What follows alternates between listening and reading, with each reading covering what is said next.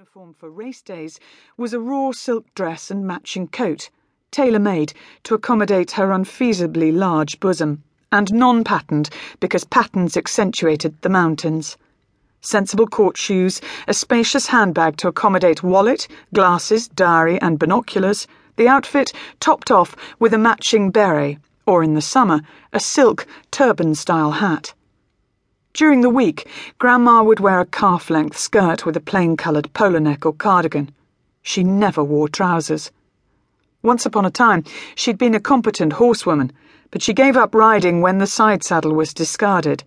She refused to countenance the idea of riding astride and did not approve of women wearing jodhpurs.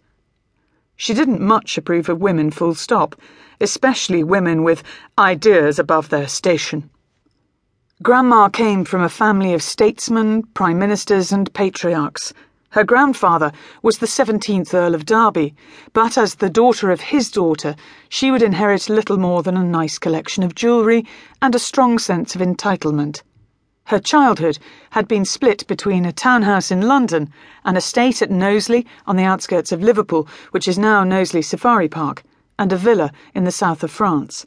Her mother, Lady Victoria Stanley, had died in a hunting accident when Grandma was just seven years old. Perhaps that accounted for her lack of maternal instinct. None of the children got much attention, but the boys at least had the advantage of registering a presence. For the one girl in the lineup, early life was a losing battle. My mother had one staunch ally during her childhood years, her father. Captain Peter Hastings could trace his lineage back to the House of Plantagenet, which included Henry the Fifth and Richard the Lionheart. Deep in that family tree was also a mysterious link to Robin Hood. As far as my family are concerned, Robin Hood is not a fictional figure. He was Robert, Earl of Huntingdon.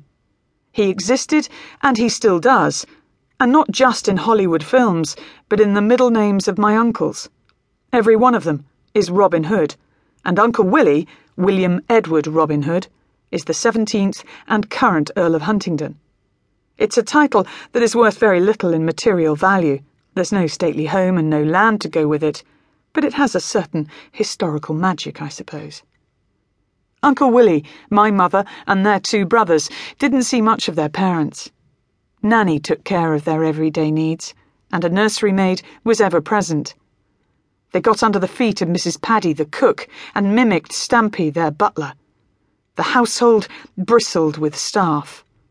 The children ate, played, and slept in the east wing of the house. They were presented to their parents in the drawing room of the main house at exactly six o'clock every evening.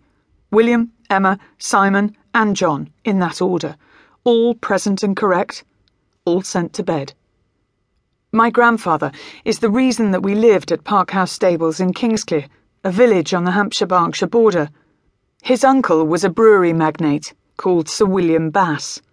Sir William had no children and was concerned that the Bass name was threatened with extinction, so he asked my grandfather if he'd consider adopting Bass into his own name.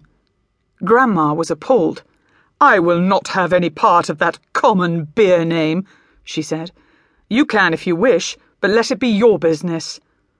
My grandfather duly changed his name by deed poll to Captain Peter Hastings Bass, and all of his children's surnames became Hastings Bass. My grandmother steadfastly remained Missus Priscilla Hastings. Most people called her Missus Hastings.